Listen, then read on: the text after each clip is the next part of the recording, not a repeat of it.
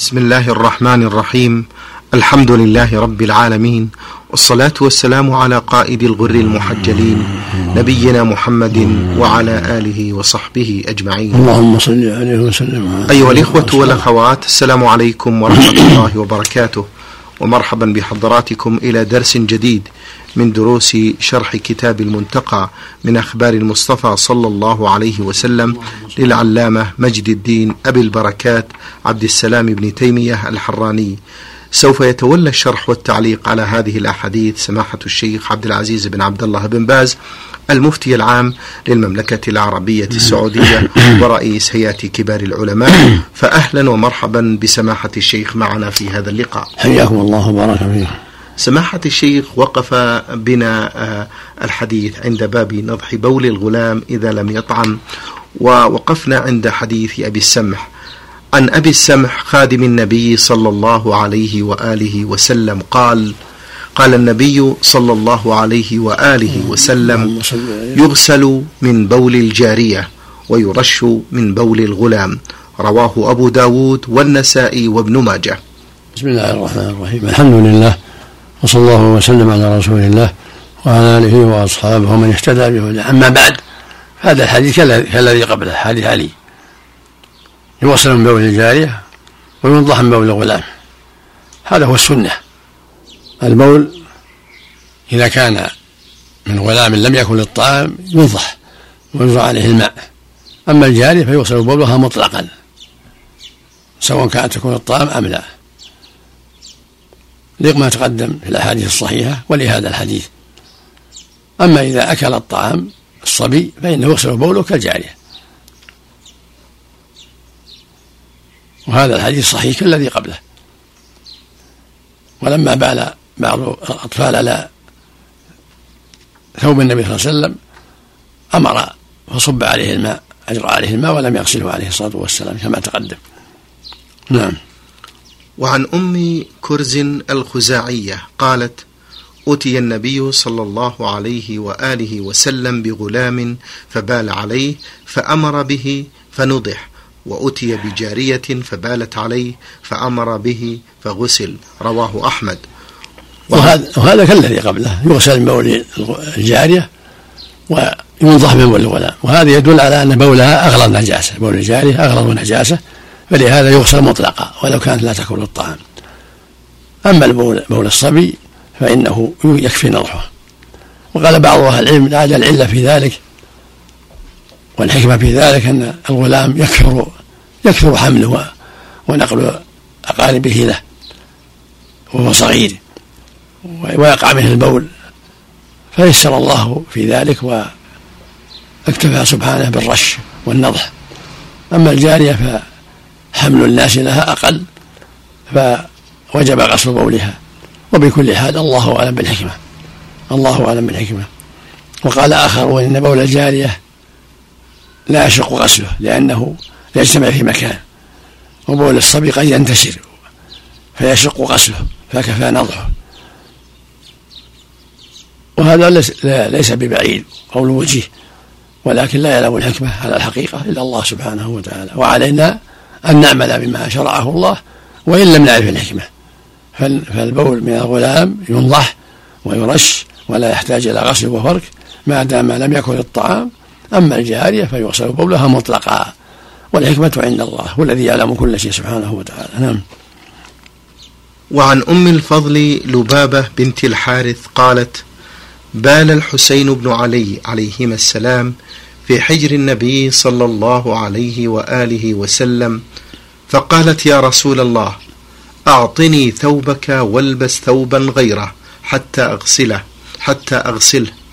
حتى حتى أغسله. فقال إنما ينضح من بول الذكر ويغسل من بول الأنثى رواه أحمد وأبو داود وابن ماجه. وهذا كالذي قبله. نعم. يدل على أن بول الغلام ينضح. بل الجاري يغسل إذا كان لم يأكل الطعام. أما إذا أكل الطعام غسلا جميعا سواء كان الطفل من أشراف الناس أو من غيرهم. الحكم واحد. الحسين بن علي من أهل البيت أمه فاطمة رضي الله عنها والحكم واحد في جميع أطفال المسلمين من بني هاشم أو من غيرهم. الذي لا يكون الطعام يرش بوله وينضح والذي يكون الطعام يغسل والجارية يغسل يغسل بولها مطلقا. أحسن الله إليكم. لو أردنا أن نجيب على سائل يقول لما خص الذكر بالرش فقط دون الجارية؟ يقال الله أعلم. علينا أن نمتثل حكم الله وأن نأخذ بحكم الله وإن لم نعرف العلة والحكمة. علينا السمع والطاعة. نعم. ما الحكمة سماحة الشيخ عبد العزيز من تحنيكه للأطفال صلى الله عليه وسلم؟ وهل نفعله نحن؟ التحنيك مشروع مطلقا. لكن يأتون بأطفال ما لما جاء الله في يده من البركة وريقه من البركة. فإنه لما أتي إليه بعبد الله بن أبي طلحة قال هل معكم تمر؟ قال نعم. فأخذ التمرة ومضغها ثم جعلها في, في الصبي ثم حنكه. رفع حنك بإصبعه. والتحنيك يعرفه الناس. رفع حنك الصبي الصغير. نعم بالإصبع. ما كيفية الرش؟ وما مقدار الماء الذي يغسل به البول؟ يكون أكثر منه يكون ماء أكثر. أكثر من البول. يرش بماء أكثر منه. نعم. كما صب على بول الأعرابي ماء أكثر منه لما به المسجد. باب الرخصة في بول ما يؤكل لحمه. عن أنس بن مالك أن رحطا عكل أو قال عرينة قدموا على رسول الله صلى الله عليه وآله وسلم فاجتووا المدينة فأمر لهم رسول الله صلى الله عليه وآله وسلم بلقاح وأمرهم أن يخرجوا فيشربوا من أبوالها وألبانها متفق عليه. وهذا يدل على أنه يتداوى بأبوال الإبل ولا ليست بنجس ليست بنجس. ولهذا هؤلاء الذين قدموا المدينة من عكر ورينة واستوخموها وعظمت بطونهم أمرهم النبي صلى الله عليه وسلم يلحقوا به بالصدقة فيشربوا من أبوالها وألبانها. فذهبوا هناك وفعلوا شربوا من أبوالها وألبانها فصحوا. فدل ذلك على أن أبوالها يتداوى بها من تضخم البطن ومن التوخم الذي قد يقع بسبب بعض الأشياء وأن بولها طاهر وأن لبنها دواء أيضا. فإن هؤلاء شربوا من أبوالها وألبانها فصحوا. ثم قتلوا رعي النبي واستاقوا الإبل. وخانوا الله ورسوله بعدما عافاهم الله فبعث النبي في آثارهم فأدركوا وجيء بهم النبي صلى الله عليه وسلم فقطع أيديهم ورجلهم من خلاف وتركهم في الحرة في الشمس حتى ماتوا لأنهم في الحال قطعوا الطريق محاربون لله ورسوله نسأل الله العافية والمقصود من هذا أن شرب أبوال الإبل مما يتداوى به وهكذا ألبانها وأنها طاهرة أبوالها طاهرة؟ وهكذا كل كل مأكول اللحم الغنم والبقر والظباء وغيرها مما يكون اللحم بوله طاهر وروثه طاهر. لأن الله بح أكله فبوله وروثه طاهر. بعر الغنم روث الإبل روث البقر ليس, ليس بنجس.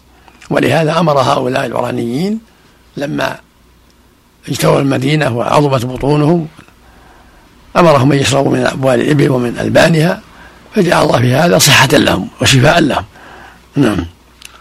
وقد ثبت عنه أنه قال صلوا في مرابض الغنم. هذا شيء آخر. مرابض الغنم يصلى فيها لأنها طاهرة بعضها طاهر.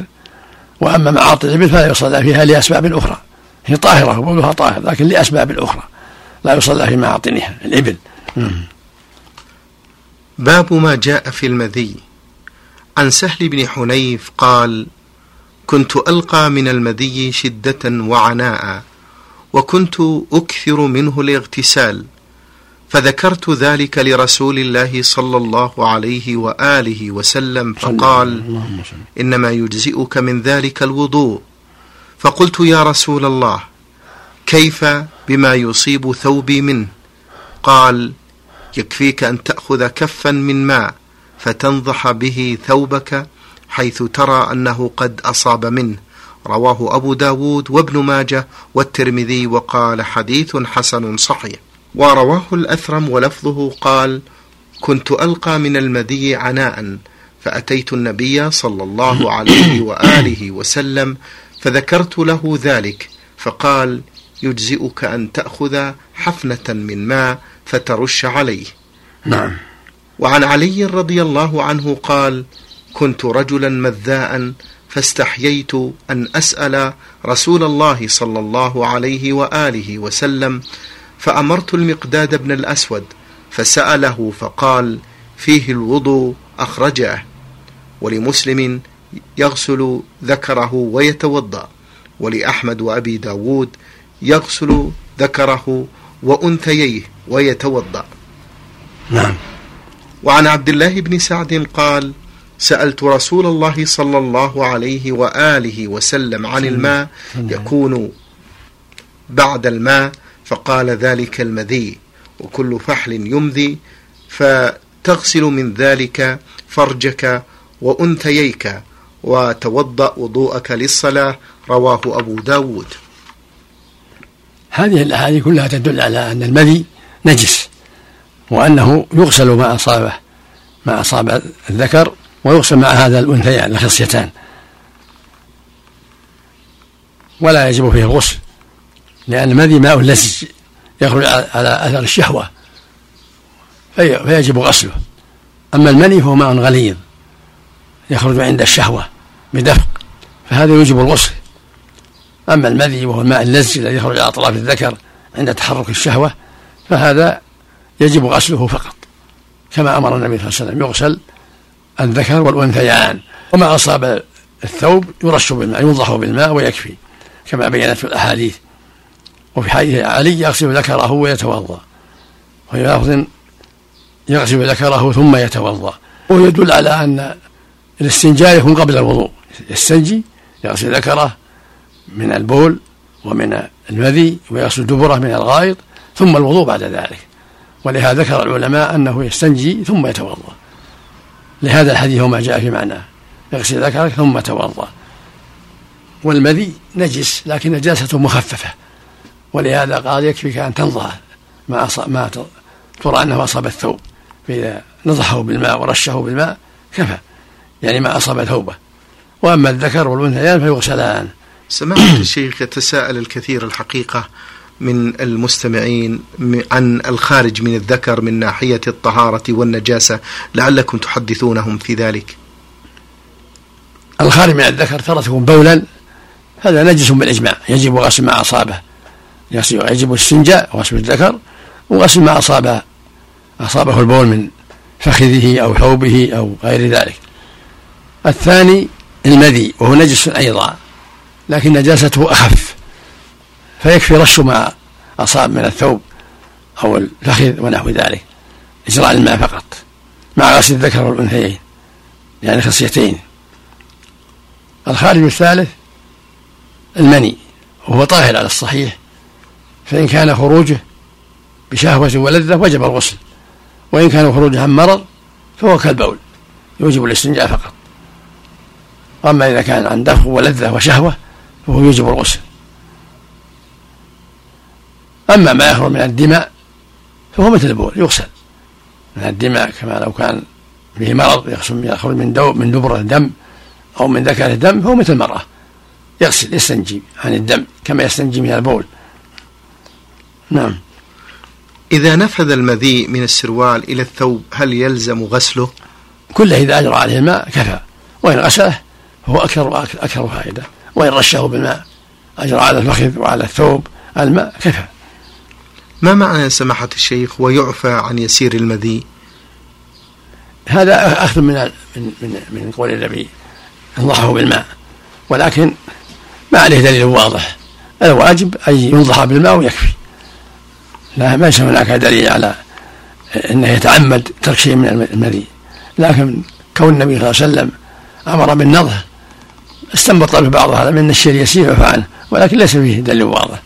بل يرش المحل بالماء بالماء سواء كان فخذا أو ثوبا أو رجلا أو غير ذلك يراق عليه الماء يصب عليه الماء ويكفي والحمد لله. من غير حاجة إلى فرق وغسل. باب ما جاء في المني. عن عائشة قالت كنت أفرك المني من ثوب رسول الله صلى الله عليه وسلم. ثم يذهب فيصلي فيه. رواه الجماعة إلا البخاري. نعم. ولأحمد كان رسول الله صلى الله عليه وآله وسلم يسلت المني من ثوبه بعرق الإذخر ثم يصلي فيه ويحته من ثوبه يابسا ثم يصلي فيه. نعم. وفي لفظ متفق عليه. وفي وفي لفظ متفق عليه. كنت أغسله من ثوب رسول الله صلى الله عليه وسلم ثم يخرج إلى الصلاة وأثر الغسل في ثوبه بقع الماء. وللدار قطني عنها كنت أفرك المني من ثوب رسول الله صلى الله عليه وآله وسلم إذا كان يابسا وأغسله إذا كان إذا كان رطبا. نعم. وعن إسحاق وعن إسحاق بن يوسف. وعن إسحاق بن يوسف قال حدثنا شريك عن محمد بن عبد الرحمن عن عطاء عن ابن عباس رضي الله عنهما قال سئل النبي صلى الله عليه وآله وسلم عن المني يصيب الثوب فقال إنما هو بمنزلة المخاط والبصاق وإنما يكفيك أن تمسحه بخرقة أو بإذخرة. رواه الدار قطني وقال لم يرفعه غيره إسحاق الأزرق عن شريك. وهذه الأحاديث كلها دالة على أن المني طاهر وأنه إذا فرك وحت كفى إذا كان يابسا. أما إذا كان رطبا فالأفضل غسله حتى يزول أثره. كما بينت عائشة رضي الله عنها وكما ذكر ابن عباس وغيره. المقصود من هذا أن المني في نفسه طاهر فهو أصل الإنسان هذا هو الصواب. فإن غسله الإنسان فهو أكمل وإن فركه وحته كفى ذلك. لكن غسله أفضل حتى يزول أثره ولا يبقى وسخ فيغسل أثره من ثوبه أو سراويله أو إزاره أو غير ذلك وإن فركه وصلى فيه أجزأه ذلك والحمد لله. نعم. جزاكم الله خيرا. سماحة الشيخ ما سبب خلاف العلماء في طهارة المني أو نجاسته؟ أسبابه أنه خارج من موضع البول. خروجه من محل البول أوجب الشك في طهارته ونجاسته. لكن لما أقر النبي صلى الله عليه وسلم عائشة على فركه وعدم غسله دل على طهارته. لو كان نجس لم يكفي فركه لأن يبقى له أثر فدل ذلك على طهارته. وأنه إذا غسل فهو أكمل وإن فرك كفى والحمد لله. نعم. بالنسبة للثوب الملوث بالمني ما حكم الصلاة فيه؟ الصلاة فيه صحيحة لكن فركه أولى أو غسله والصلاة صحيحة لأنه طاهر الفرق سماحة الشيخ حفظكم الله في الحديث هل الفرق الوارد في الحديث على سبيل الوجوب أم على الاستحباب على سبيل الاستحباب والغسل أفضل وإن صلى به ولم يفرك ولم يغسل صحت الصلاة نعم. إذا استيقظ الإنسان ووجد بللا ولم يستطع تحديد هذا البلل هل يغتسل؟ إن ظن إن اعتقد أنه مني وجب الغسل وإلا كفى غسله فقط وأنه كسائر البول يغسل لأنه بول فإن علم أنه مني وجب الغسل باب في أن ما لا نفس له سائلة لا ينجس بالموت عن أبي هريرة أن رسول الله صلى الله عليه وآله وسلم قال إذا وقع الذباب في شراب أحدكم فليغمسه فليغمسه كله ثم ليطرحه فإن في أحد جناحيه شفاء وفي الآخر داء. رواه أحمد والبخاري وأبو داود وابن ماجه. هذا يدل على أن كل حيوان لا نفس له لا دم له. حكم حكم الطهارة. كان ميته وحيه كالذباب والجراد وأشباه ذلك. فإذا وقع الذباب في الإناء سرع خمسه ثم طرحه لأن في أحد جناحيه داء وفي الآخر شفاء وكان يتقي بالجناح الذي فيه الداء. فالسنة إذا وقع فيه لبن أو ماء يغمس ثم يطرح ويدل هذا على طهارته. لو كان نجس ما أمر بغمسه. وهكذا الجراد وأشباه ذلك من كل حيوان ليس له دم. باب في أن الآدمي المسلم لا ينجس بالموت ولا شعره وأجزاؤه بالانفصال. قال البخاري وقال ابن عباس رضي الله عنهما المسلم لا ينجس حيا ولا ميتا. عن أنس بن مالك أن النبي صلى الله عليه وآله وسلم لما رمى الجمرة ونحر نسكه وحلق ناول الحلاق شقه الأيمن فحلقه ثم دعا أبا طلحة الأنصاري فأعطاه إياه ثم ناوله الشق الأيسر فقال احلق فحلقه فأعطاه أبا طلحة وقال اقسمه, اقسمه بين الناس متفق عليه. نعم. وعن أنس بن مالك قال لما أراد رسول الله صلى الله عليه وآله وسلم أن يحلق الحجام أن يحلق الحجام رأسه أخذ أبو طلحة بشعر أحد شقي رأسه بيده فأخذ شعره فجاء به إلى أم سليم قال فكانت أم سليم تدوفه في طيبها رواه أحمد. عن أنس بن مالك أن أم ابن أن أم سليم كانت تبسط للنبي صلى الله عليه وسلم نطعا فيقيل عندها على ذلك النطح فإذا قام أخذت من عرقه وشعره فجمعته في قارورة ثم جعلته في سكة. قال فلما حضرت أنس بن مالك الوفاة أوصى أن يجعل في حنوطه أخرجه البخاري. وهذا يدل على طهارة الآدمي وأن عرقه طاهر وشعره طاهر وبدنه كله طاهر. هذا هو الأصل. الآدمي طاهر مسلم أو كافر هو طاهر. ولهذا أمر النبي صلى الله عليه وسلم أبا طلحة أن يوزع شعر رأسه. النصف بين الناس والنصف. الثاني لأبي طلحة وأهله. ولما كان في يوم الحديبة كان إذا بصق أو تناخى أخذوا بصاقه ونخامته ودلكوا بها أجسادهم لما جاء الله فيه من البركة. وكانوا يستبقون إلى وضوءه من يديه يتبركون بما وقع في يديه من آثار الماء. فالحاصل أن ابن آدم طاهر. ولهذا إذا عرق عرقه طاهر. عرقه في ثيابه في سراويله في بدنه كله طاهر. والله جعل في نبينا صلى الله عليه وسلم البركة في عرقه وشعره وما مس جسده عليه الصلاة والسلام. ولهذا وزع الشعر بين أصحابه.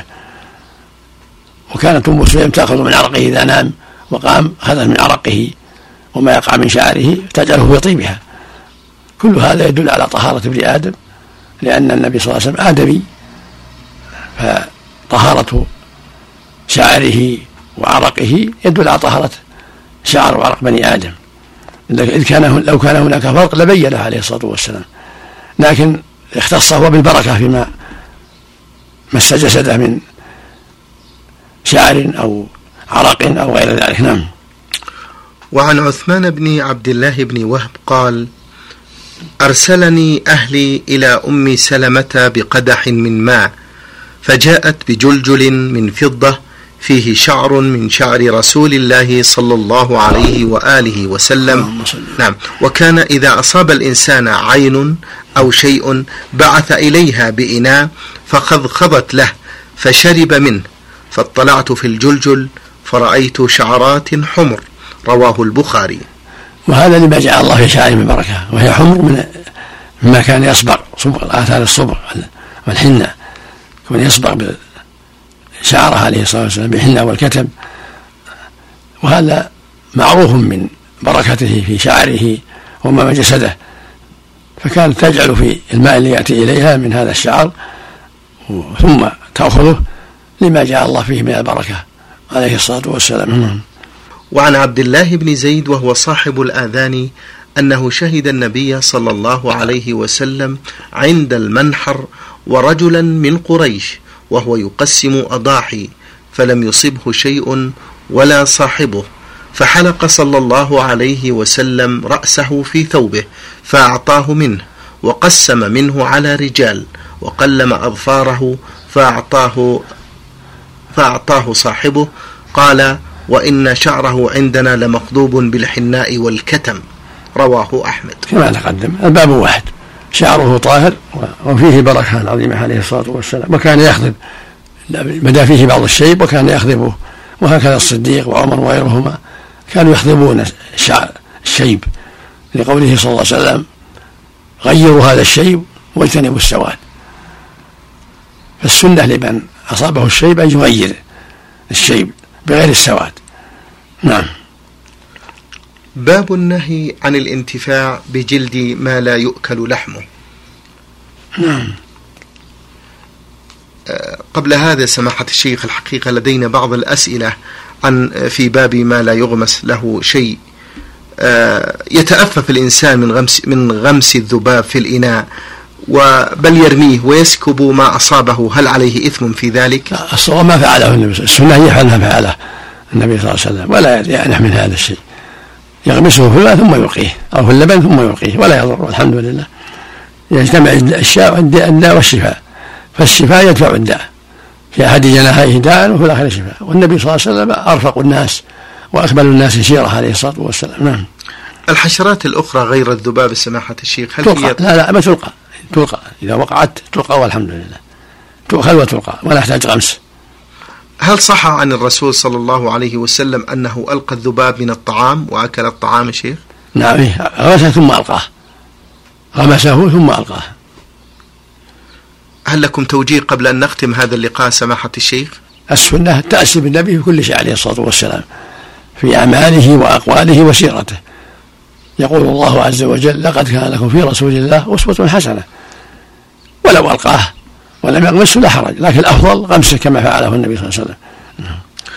شكر الله لكم سماحة الشيخ وبارك الله فيكم وفي علمكم ونفع بكم الإسلام والمسلمين. أيها الإخوة والأخوات كان معنا في برنامج شرح كتاب المنتقى سماحة الشيخ عبد العزيز بن عبد الله بن باز المفتي العام للمملكة العربية السعودية ورئيس هيئة كبار العلماء. شكر الله لسماحة الشيخ على ما بين لنا وفي الختام تقبلوا تحيات الزملاء من الإذاعة الخارجية فهد العثمان ومن هندسة الصوت سعد عبد العزيز خميس والسلام عليكم ورحمة الله وبركاته.